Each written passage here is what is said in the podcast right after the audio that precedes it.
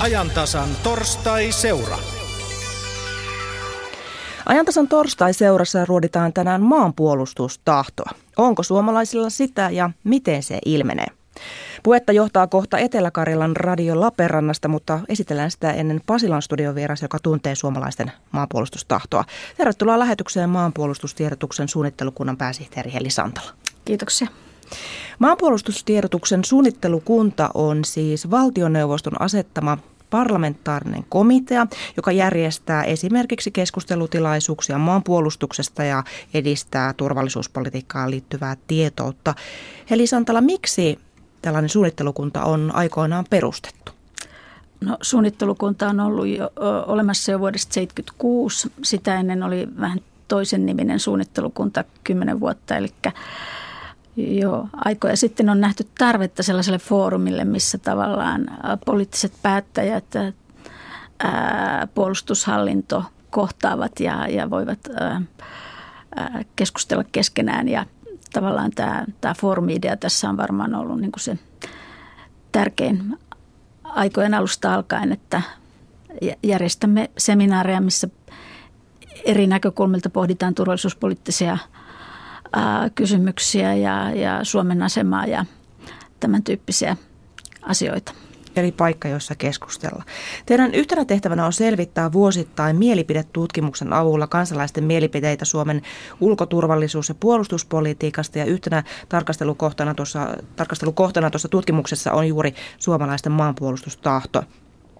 Maanpuolustustahtoa on siis mitattu Suomessa 60-luvulta lähtien, niin minkälainen tarve tuolle kysymykselle on tänä päivänä, jos ajatellaan, että edellisistä sodista on kuitenkin aikaa ja sitten kansainvälinen kriisinhallinta on tätä päivää, siitä puhutaan yhä enemmän?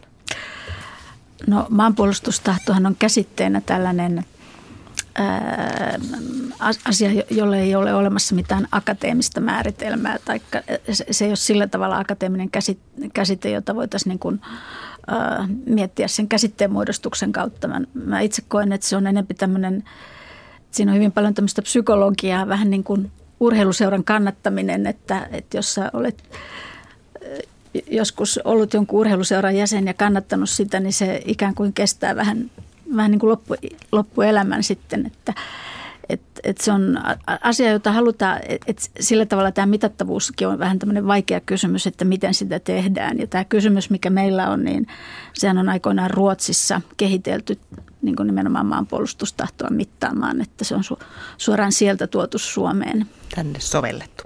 Me jatkamme Heli Santalan kanssa puolustustahdosta vartin kuluttua, mutta nyt lähetys siirtyy Lappeenrantaan. Sieltä jatkaa toimittaja Kalle Schönberg. Kyllä, hyvää päivää. Ja niin, tarkoituksena on tosiaan keskustella tänään maanpuolustustahdosta. Ja vieraanani täällä Lappeenrannan linnoituksessa entisellä sotilasalueella on maavoimien esikuntapäällikkö kenraalimajuri Juha-Pekka Liikola. Hyvää päivää. Hyvää päivää. Aloitetaan heti kuuntelemalla tällä viikolla palvelukseen astuneiden uusien alokkaiden mielipiteitä asiasta, joita kävi kyselemässä täällä Lappeenrannassa Rakuuna Eskatronassa toimittajamme Elli Sormunen. No niin, päivää. Miksi saavuit armeijaan? Mm, lähinnä kun on pakko. Onko sulla sitten minkälainen maanpuolustustahto, jos tosi tilanne tulisi? Niin lähtisitkö, loikkaisitko muualle vai jäisitkö puolustamaan? Kyllä se, varma, kyllä se varmaan niin, että iskepisteessä viimeistään puolustamaan, että ei, se, ei sitä voi väistellä ihan hirveän paljon. Sanoin, että hän lähtee, niin sitten lähden minäkin. Että.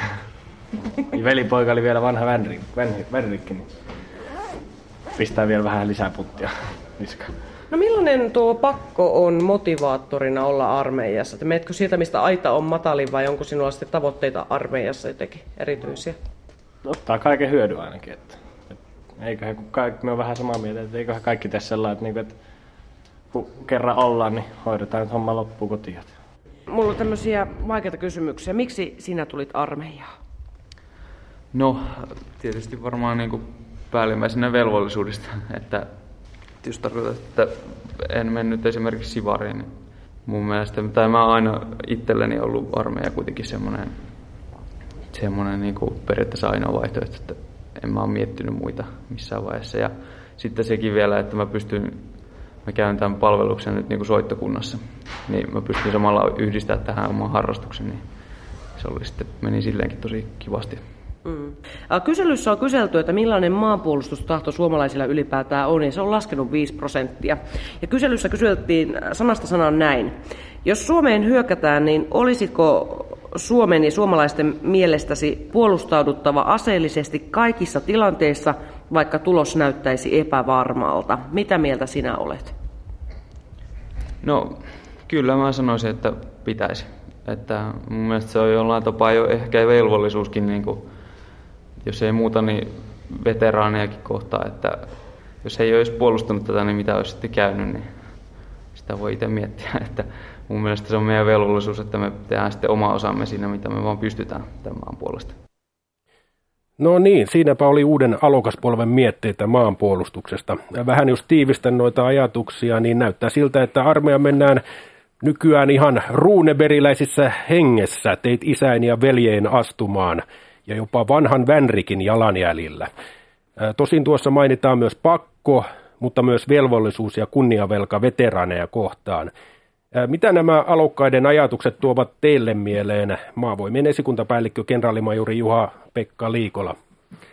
No, tässä kuultiin tyypillisiä suomalaisia nuoria miehiä, jotka on sinällään aivan erinomainen joukko. Pääosa suomalaisia nuoria miehiä käy armeijan ja he tekevät sen velvollisuudesta. Tässä kuultiin myöskin perinne, perinteen vaikutus ja selvästi semmoinen arvostus siihen, että mitä täällä on aikaisemmin tehty. Eli koetaan, että on jotain puolustettavaa. Sieltä kai se syntyy se itse henkilökohtainen tarve sitten olla toimijana tässä isossa koneistossa. Mutta kuulosti oikein hyvältä. Niin, kun, niin kuin tuossa insertissä todettiinkin, todettiinkin, niin maanpuolustustahdosta tehdään vuosittain kysely, jossa esitään kysymys, jos Suomeen hyökätään, niin olisiko suomalaisten mielestänne puolustauduttava aseellisesti kaikissa tilanteissa, vaikka tulos näyttäisi epävarmalta. Ja viime vuonna tehdyssä kyselyssä tähän kysymykseen vastasi ehdottoman myönteisesti, eli kyllä olisi puolustauduttava 71 prosenttia vastanneista, joka on 5 prosenttia, prosenttiyksikköä vähemmän kuin edellisvuonna. Ja tämä luku on nyt alimmillaan sitten 1990-luvun alun. Eli viimeksi näin alhaalla on ollut tämä lukema vuonna 1991. Maavoimien esikuntapäällikkö kenraalimajuri Juha-Pekka Liikola, mikä on teidän käsityksenne, missä kantimissa tuo maanpuolustustahto on nykyään Suomessa? No, minusta se näyttää olevan hyvin vankoissa kantimissa. Jos katsotaan tätä tilastoa tosiaan, joka on vuodelta 70 alkaen, ainakin minun käytössäni ollut, niin todetaan, että tässä on ollut suuriakin heilahteluita. 70-luvulla noin 50 prosenttia tai alle suomalaisista vastasi myönteisesti tähän kysymykseen. Tässä senkin jälkeen on ollut yli 5 prosentin heilahteluita, että trendi on se, joka sitten rupeaa olemaan merkitsevä. Toki tällainen muutaman prosenttiyksikön putoama havaitaan ja että pohditaan, että mikä nyt sitten tämmöisen aiheuttaa. Mikä se sitten voisi olla, niin, niin tota, olen itsekin sitä miettinyt. Ja, ja tota, yksi tekijä voisi olla ö, taloudelliset tekijät. Kun, kuten mainitsit, niin vuonna 1991 oli, oli samankaltainen tilanne kuin nyt ja silloin on ollut myöskin taloudellinen tilanne samankaltainen kuin nyt. Ja historiallisesti tiedetään, että jos ihminen kokee, että hänellä on jotain puolustettavaa, niin silloin tahtotila myöskin osoitetaan esimerkiksi kysymykseen vastaamisen muodossa. 91 oli vakava lama ja ei ole hyvin nytkään taloudelliset asiat ja tämä saattaa olla yksi, yksi tekijä, joka tähän vaikuttaa. Sitten tässä näkyy myöskin, että 70-luvulla on ollut hyvin matalalla tämä halu puolustautua, tai maanpuolustustahto, niin kuin sitä sanotaan. 1970 esimerkiksi, 70 esimerkiksi alle 50 prosenttia, tai vähän yli 40 prosenttia vaan itse asiassa. Ja myöskin 71. Sitten 80-luvulle mentäessä tämä yhtäkkiä nousee kuitenkin lähes tuonne 70 prosentin hujakoille. Tuota, miten te selitätte tämän yhtäkki, yhtäkkisen nousun siinä sitten? No en ole historian erikoisasiantuntija, vaikka historian lukemista pidänkin paljon, mutta että 70-luvulla voi olla, että ihmiset ei kokenut maanpuolustusta niin kuin läheiseksi. Suomen poliittinen tilanne oli kokonaan erilainen. Sitten kun ruvettiin lähestymään 90-lukua, niin tilanne alkoi muuttua ja ajatuksetkin kenties alkoi muuttua. Muistan sen itse omasta nuoruudestani oikein hyvin. No niin, no, jos ajatellaan tuota, niin kysymyshän on siis puolustuskyvystä myöskin. Jos, jos ajatellaan sitä, että 70-luvulla ihmiset käsittivät, että ei, ei ole kykyä puolustaa ja sen takia ei ehkä ole haluakaan puolustaa. Öm, nythän tässä on sitten paljon polemiikkia siitä, että mikä tuo puolustuskyky nyt on sitten ja puolustusvoimat säästää. Ja sitten meillä on tämä Ruotsi tässä vieressä, jossa on tehty toisenlaisia päätöksiä kanssa, esimerkiksi luovuttu, luovuttu ää, asevelvollisuudesta. Ja tässä oli esimerkiksi tämmöinen tutki, tutkimus joku, jokukin aika sitten, että jos sanottiin, että Ruotsin puolustuskyky on romahtanut. Mikä teidän käsityksenne on Suomen puolustuskyvystä nytten ja sen vaikutuksesta, vaikutuksesta tähän mm, maanpuolustustahtoon? No, tällä hetkellä mun käsitykseni on se, että Suomen maanpuolustus, sotilainen maanpuolustuskyky on parempi kuin ehkä koskaan aikaisemminkin. Eli me ollaan pystytty hyvin pitkäjänteisesti varsin pienillä määrärahoilla pikkuhiljaa kehittämään puolustuskykyä ja saatu paljon hyvää aikaiseksi. Yksi esitys tai osoitus siitä on myöskin sekin, että tämä tahtotila näkyy näiden suomalaisten nuorten käyttäytymisessä muun muassa varusmiespalveluksen aikana. Me ollaan onnistuttu muokkaamaan meidän palvelus jollain tavalla siis sellaiseksi, että nuoret sitä arvostaa myöskin. Ja he tekevät parhaansa siellä. Meidän kalustollinen tilanne on, on tällä hetkellä kohtuullinen. Se ei ole varmaan koskaan riittävän hyvä ainakaan sotilaiden mielestä, mutta, mutta kuvaisin sitä sillä tavalla, että ei meillä nyt tällä niin kuin aikaisemmin ole koskaan ollut niin hyvä tilanne kuin nyt. Tulevaisuus on se, joka niin kuin minua arveluttaa – henkilökohtaisesti ja varmasti laajemminkin puolustusvoimissa, koska, koska tuota noin varsin nopeasti puolustuskyky pystytään myöskin romuttamaan. Eli puolustuskyvyn rakentaminen on kymmenien vuosien asia, mutta sen kyvyn alimitottaminen tapahtuu sitten ihan vuodesta kahdessa hyvin nopeasti. Tällä hetkellä menee hyvin ja tulevaisuus arveluttaa.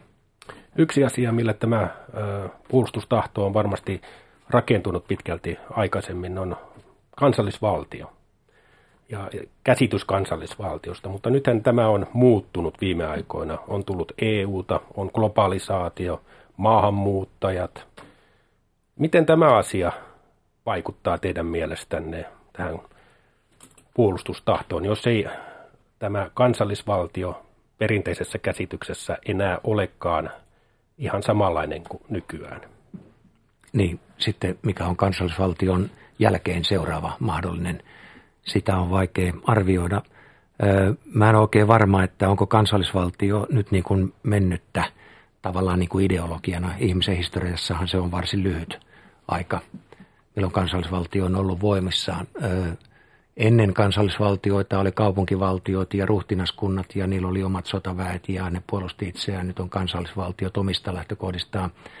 Euroopassa on alueita, joissa – kansallisuusaate on nousussa, otetaan vaikka Skotlanti taikka, taikka jotkut muut alueet ja pyritään luomaan uusia kansallisvaltioita. Sen sijaan globalisaatio ja verkossa eläminen ja, ja maailman muuttuminen pienemmäksi aikayksikössä on, on varmasti tekijä, joka vaikuttaa nuorempien ikäluokkien arvoihin. Tehdyt nuorisotutkimukset osoittaa, että arvot on muuttumassa ja, ja tuota noin, kansallisuusaate ei ole niitä niin kuin voimakkaampia arvoja välttämättä enää nuorison keskuudessa. Huolestuttaako, Mutta, huolestuttaako tämä teitä, jos ajatellaan sitä, että, että nuoren polven ehkä se semmoinen yhteisö ei enää olekaan niin paljon tämä Suomi, vaan se voi olla joku tämmöinen tosiaan yhteisö, joka ylittää, ylittää nämä Suomen rajat. Ja tuskin nyt kukaan haluaa hirveästi, tai maanpuolustustahtoa on jonkun epämääräisen EUn puolustamiseen. Niin, me ei, me ei tiedetä, mitä tästä sitten seuraavaksi seuraa, mutta että ei se mua huolestuta, koska nuorison arvothan on aina erilaiset kuin vanhempiensa arvot. Että jos me muistetaan, minä muistelen omaa nuoruuttani, niin kyllä mä ajattelin eri tavalla kuin Fajani ajatteli ja, ja, ja mun lapseni ajattelee taas eri tavalla kuin minä ajattelen. Ja se on ihan normaalia kehitystä, että, että tuota noin, niin eri ikäkausilla on erilaisia arvoja. Niin kauan kun ei ole mitään sellaista arvokehitystä näkyvissä, joka sitten romuttaa niin kuin tämmöisiä perinteisiä ihmisyyteen liittyviä arvoja. Kansallisuusaatteen jälkeen, jos, se, jos semmoisesta joskus kasvetaan eroon mahdollisesti pitkällä aikavälillä, niin tulee sitten jotain muuta. onko se sitten Eurooppa, en mä tiedä. Ei se ollut Amerikassakaan helppoa sen, sen USAn synnyttäminen. Entä sitten tämmöinen asia kuin yhteiskunnallinen tilanne, jonkinlainen yhteiskunnallinen kohesio – Mm, me tuossa jo puhuttiinkin, että lama näyttää vaikuttavan tähän, tai tämmöinen taloudellinen tilanne näyttää vaikuttavan tähän maanpuolustustahtoon. Ö, oletteko te huolestuneet siitä armeijassa, puolustusvoimissa, että mm, on ollut esimerkiksi tämmöistä tuloerojen kasvua, että ihmiset ehkä katsovat, että tämmöinen epätasa-arvo kasvaa tai joku tämmöinen. Onko tällä jotain merkitystä? Mä en tiedä, onko se niin puolustusvoimien piirissä niin kuin asia, josta me ollaan huolissaan, mutta että Suomen kansalaisena tietysti sitä kannattaa olla huolissaan.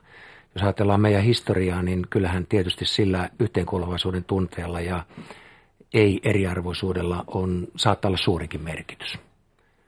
Mutta niin kuin puolustusvoimissa ei ole tällä hetkellä, ainakaan minun mielestäni, erityistä tarvetta olla tästä huolestunut. Meille tulee riittävä määrä alokkaita palveluksia, he palvelevat erittäin hyvin ja, ja, ja jos tästä niin kuin voisi vetää että lopputuloksena, että meidän nuoriso, ylivoimainen elämystö meidän nuorisosta on äärimmäisen hienoa porukkaa. No entäs asevelvollisuus sitten? Jos asevelvollisuus lopetettaisiin, niin miten kävisi maanpuolustustahdolle?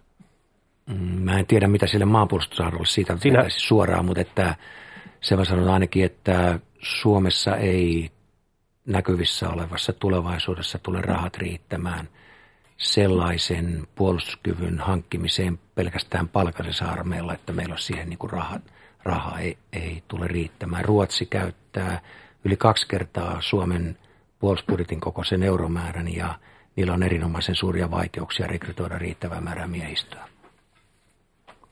Selvä. Siirrytäpä nyt sinne Pasilaan takaisin. Mitä nämä ajatukset herättävät Teillä siellä on maanpuolustustiedotuksen suunnittelukunnan pääsihteeri Heli Santala. Kiitoksia. Niin Heli Santala, kovasti kynä sauhusi tuossa edellisen keskustelun aikana. Minkälaisia mielipiteitä, minkälaisia kommentteja nousi esille? No, hyvin samoilla linjoilla kenraalin kanssa siinä, että kun itsekin pohdittiin tätä, että, että mistä nyt tämä lasku tässä maanpuolustustahtokyselyssä tämän siis viime syksyn osalta johtuu, niin – niin koska se peilautuu hyvin samana tuloksena tuohon 90-luvun alkuun, niin nimenomaan tämä, että, että se e, ihminen ajattelee myös aina sillä tavalla hyvin henkilökohtaisesti, vaikka tämä on tämmöinen itseä suurempi kysymys, isänmaan puolustaminen, niin, niin jos koetaan, että ei ole itsellä mitään näköalaa, ei, ei ole tavallaan sitä puolustettavaa niin kuin henkilökohtaisesti, niin se, se varmaan jollain tasolla vaikuttaa. Sitten on sanottava yleisesti tästä äh, kysymyksestä, että tähän kysytään niin kuin koko väestöltä, siis sekä naisilta että miehiltä tämä kysymys. Ja naisten ja miesten välinen ero on tässä joka vuosi ollut melko suuri. Se on, se on noin 10 prosenttiyksikköä, mutta voi, on, on ollut joitakin vuosia, että se on ollut lähempänä 20 prosenttia se ero. Et, että miehet ajattelee myönteisemmin tästä sotilaallisesta puolustamisesta kuin naiset – ja, se, sekään ei välttämättä tarkoita sitä, että nais, naisilla ei olisi puolustustahtoa, vaan ehkä, ehkä tämä aseellinen toiminta on niin kuin naisille vähän vieraampi, johtuen ehkä siitä, että meillä on sitten tämä armeijakokemus siellä mukana.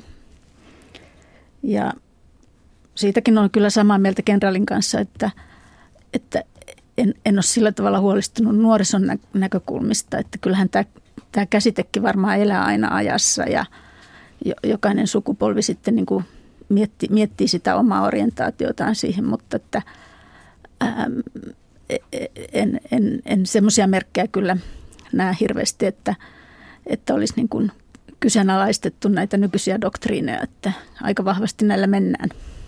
Ja olen samalla seurannut tuota lähetysikkunamme kommentointia ja sieltä muun muassa kommentoidaan, että maanpuolustustahto voi motivoitua voimakkaammin sitten uudessa elämäntilanteessa. Mm. Silloin kun oli muutama vuosi sitten tämä asevelvollisuustyöryhmä, jota Risto Siilasmaa veti, niin tein työryhmän, työryhmää varten parilta kymmeneltä vuodelta tämän maanpuolustustahtokysymyksen osalta sellaista taulukointia, että, että miten nämä nuorimmat ikäluokat suhteessa sit siihen, mikä on koko väestön tulos ja noin, että se vaihtelee vuosittain, että sä voit, äh, sä voit 18-vuotiaana sanoa, että ei, ei missään tapauksessa tarvitse puolustaa aseellisesti, mutta 35-vuotiaana sä voit samaan kysymykseen vastata myöntävästi, että, että että näin se vaan joskus menee. Että, ja sitten myös se ikäluokka nuorista miehistä, jotka juuri ovat suorittaneet varusmiespalveluksen, niin voivat vielä vastata. Tai siinä voi olla ehkä tämmöistä vähän armeija ihottumaa joillakin, että vastaa ei, mutta sitten kun siitä on kymmenen vuotta kulunut, niin ajatellaan hyvin, hyvin jo päinvastoin. Maanpuolustustahto on hyvin tai varsin henkilökohtainen asia ja tuossa Lappeenrannassa viitattiinkin jo esimerkiksi Ruotsin puolustuskykyyn ja, ja tuota, tällaisiin asioihin. Kuinka paljon suomalaisten maanpuolustustahtoon vaikuttavat esimerkiksi puolustusvoimien ratkaisut tai jotkut muut seikat? No maanpuolustustahto on varmaan tämmöinen aika, aika vahva tämmöinen niin asenneasia, että, että si, siihen ei niin kuin – yksittäiset seikat niin kuin kovin nopeasti ainakaan vaikuta. Että esimerkiksi nyt tämä puolustusvoimauudistus, jota, jota puolustusvoimissa tehdään ja joka maakunnissa aiheutti paljon keskustelua, oli hyvin paljon esillä erityisesti niillä alueilla, missä, missä niin sanotusti menetettiin. Mutta että ei, ei ainakaan näiden meidänkään mittausten mukaan niin semmoisia alueellisia heittoja ei ole. Mutta sen sijaan, kun meillä on tämä kysymys, että kuinka hyvin tai huonosti puolustuspolitiikka on hoidettu, niin – siinähän näkyy selvä lasku kyllä 2012 kyselyssä, joka oli ehkä niin kuin suora, sanoisinko, vastaus tähän puolustusvoimauudistuksen aiheuttamiin asioihin. Teillä on aikaisemmin kysytty myös sitä, että mitä suomalaiset katsovat, katsovat olevan puolustamisen arvoista tässä maassa, joka tietysti liittyy tavallaan tähän maanpuolustustahtoon. Mitä ne seikat ovat, mitä me arvostamme maassamme niin paljon, että olisimme valmiita Suomea puolustamaan?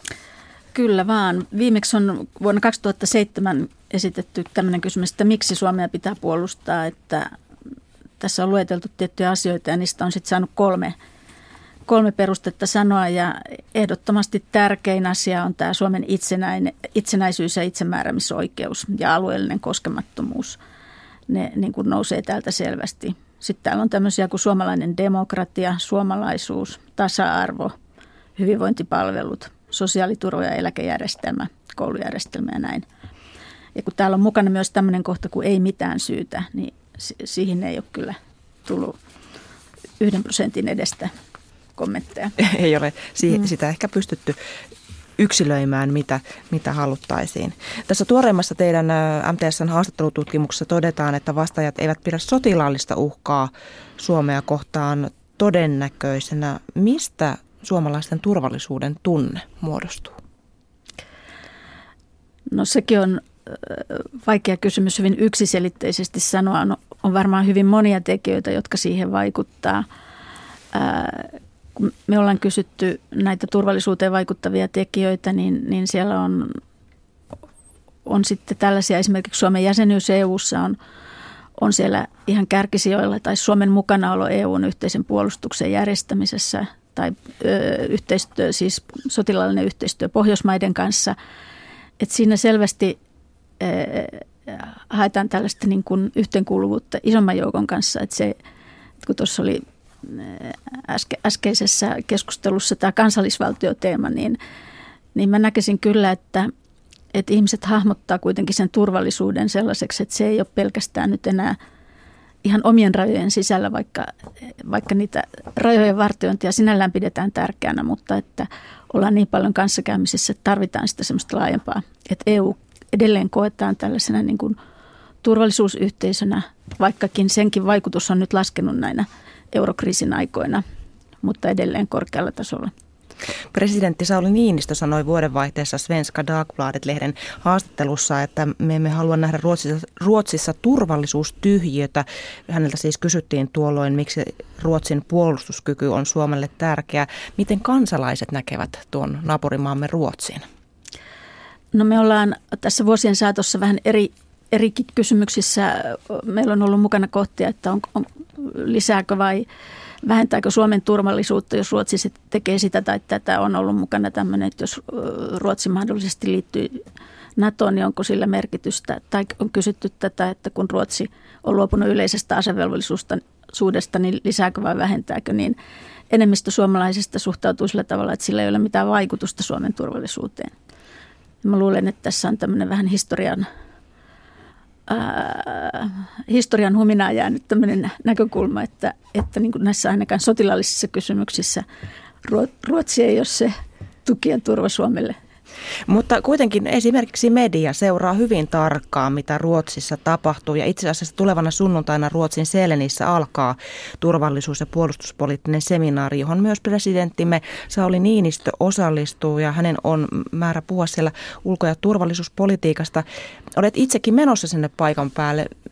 Minkälaista armeija- ja puolustuspolitiikkakeskustelua odotat tuolta tapaamiselta? No sehän on aina tämmöinen hyvin vilkas ja, ja ruotsalainen kulttuurihan on tämmöinen hyvin keskusteleva ja siellä debatoidaan ja on ollut useampana vuonna tuolla Seelenissäkin mukana ja, ja varsinkin silloin, kun tämä ratkaisu tästä asevelvollisuuskysymyksestä Ruotsissa oli niin kuin esillä, niin hyvin, hyvin vahvaa keskustelua käytiin ja, ja uskoisin, että nytkin siellä käydään, käydään tätä keskustelua, mutta myös varmaan sitten hyvin paljon – kysymykset liittyy, koska Ruotsissa on eduskuntavaalit ensi syksynä, siellä on mukana kaikkien puolueiden puheenjohtajat, siis pääministeristä alkaen myös, että, että se on varmaan niin kuin ruotsalaisyleisöä kiinnostavaa, että miten, miten nähdään sitten niin kuin Ruotsin turvallisuus- ja puolustuspoliittinen tulevaisuus. Siellähän paljon keskustellaan nyt tämän tehdyn niin kuin muutoksen mielekkyydestä ja, ja että, että kantaako se sitten tulevaisuuteen. Näin. Siirretään tässä vaiheessa puheenvuoro taas tuonne Lappeenrantaan. Tässä siis Heli Santala kertoi aikaisemmin, että kansalaiset eivät oikein tuohon Ruotsin puolustuskykyyn nyt niin luota, mutta mitä asiasta ajattelee maavoimien esikuntapäällikkö kenraalimajuri Juha-Pekka Liikolla? Kuinka paljon tämä asia itse puolustusvoimissa kenttätasolla puhututtaa ja miettii? Joo, kiitoksia hyvästä kysymyksestä.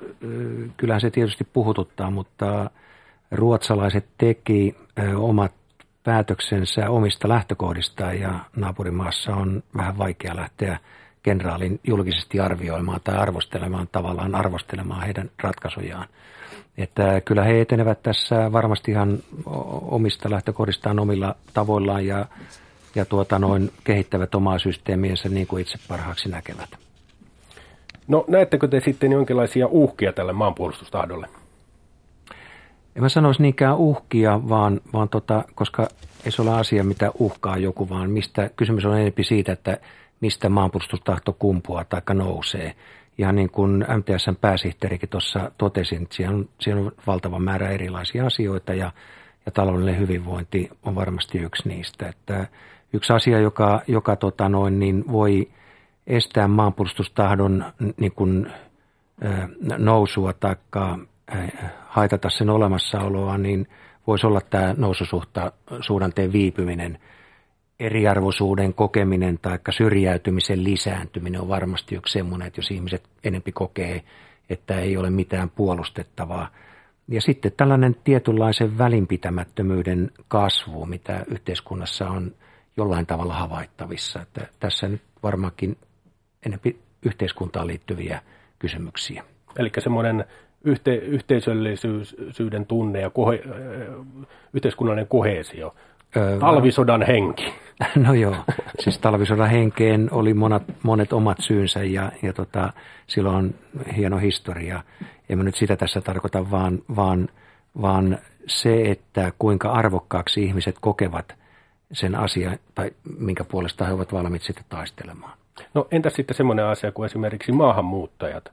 Minkälaisia kokemuksia teillä on siellä puolustusvoimista, puolustusvoimissa maahanmuuttajista? No ensinnäkin tiedetään oikein hyvin, että armeijan käyminen on maahanmuuttajalle ehkä paras tapa kotoutua tähän yhteiskuntaan. Mutta me ei tilastoida heitä, jolloin me ei voida sanoa, että kuinka suuri osuus heistä käy. Sitten ne, jotka suorittavat asepalveluksen, niin ovat ihan ok, sanoisin erittäin hyviä. Ja näillä sanoilla me päätämme täältä Lappeenrannasta ja siirrämme takaisin Pasilaan. Meillä oli siis täällä haastateltavana maavoimien esikuntapäällikkö kenraalimajuri Juha-Pekka Liikola. Kiitoksia sinne Lappeenrantaan. Täältä vielä kysyn Pasilan studiosta maanpuolustustiedotuksen suunnittelukunnan pääsihteeriltä Heli Santalalta. Tuossa Lappeenrannassa tuli esille tuo yhteenkuuluvaisuuden tunne. Kuinka suuri uhka se sinun mielestäsi on maanpuolustustahdolle? No se on varmaan aika iso tekijä, että et, et kansalaiset kokee, että heitä kohdellaan yhdenvertaisesti ja, ja, ja tasa-arvoisesti ja, ja, ja tavallaan puolustusvoimien koulutusjärjestelmä, varusmieskoulutushan on niin kuin tässä mielessä ollut sellainen, että, että se on ollut kaikille sama. Taustasta ää, riippumatta niin saman koulu joutuu käymään, että se on ollut ehkä semmoinen iso tekijä tässä, tässä mielessä ja, ja tietysti tämän, tämän kehityksen niin kuin jatkuminen on tärkeää. Kiitoksia haastattelusta maanpuolustustiedotuksen suunnittelukunnan pääsihteeri Heli Santala ja hyvää päivänjatkoa. Kiitos samoin. Ja tätä maanpuolustustahtoa, sitä on käsitelty tänään useissa maakuntaradioiden lähetyksissä. Muun muassa Pohjanmaalla on kuultu, kuinka Kauhavan lentosotakoulun viimeiset alokkaat astuivat palvelukseen loppiaisena. Heillä on siis takana muutama yö ja päivä varuskunta elämää. Yle Keski-Pohjanmaa on puolestaan selvittänyt, kuinka keskipohjalaismiehet valitsevat varusmiespalveluksen ja siviilipalveluksen välillä. Ja osa maakuntatoimituksistamme jatkaa edelleen aiheen käsittelyä iltapäivän lähetyksessä. Otetaan täältä muutama poiminta. Esimerkiksi Lahden radio tekee kello 16.40 suoraa lähetystä Hennalan viimeisen saapumiserän tulojuhlasta.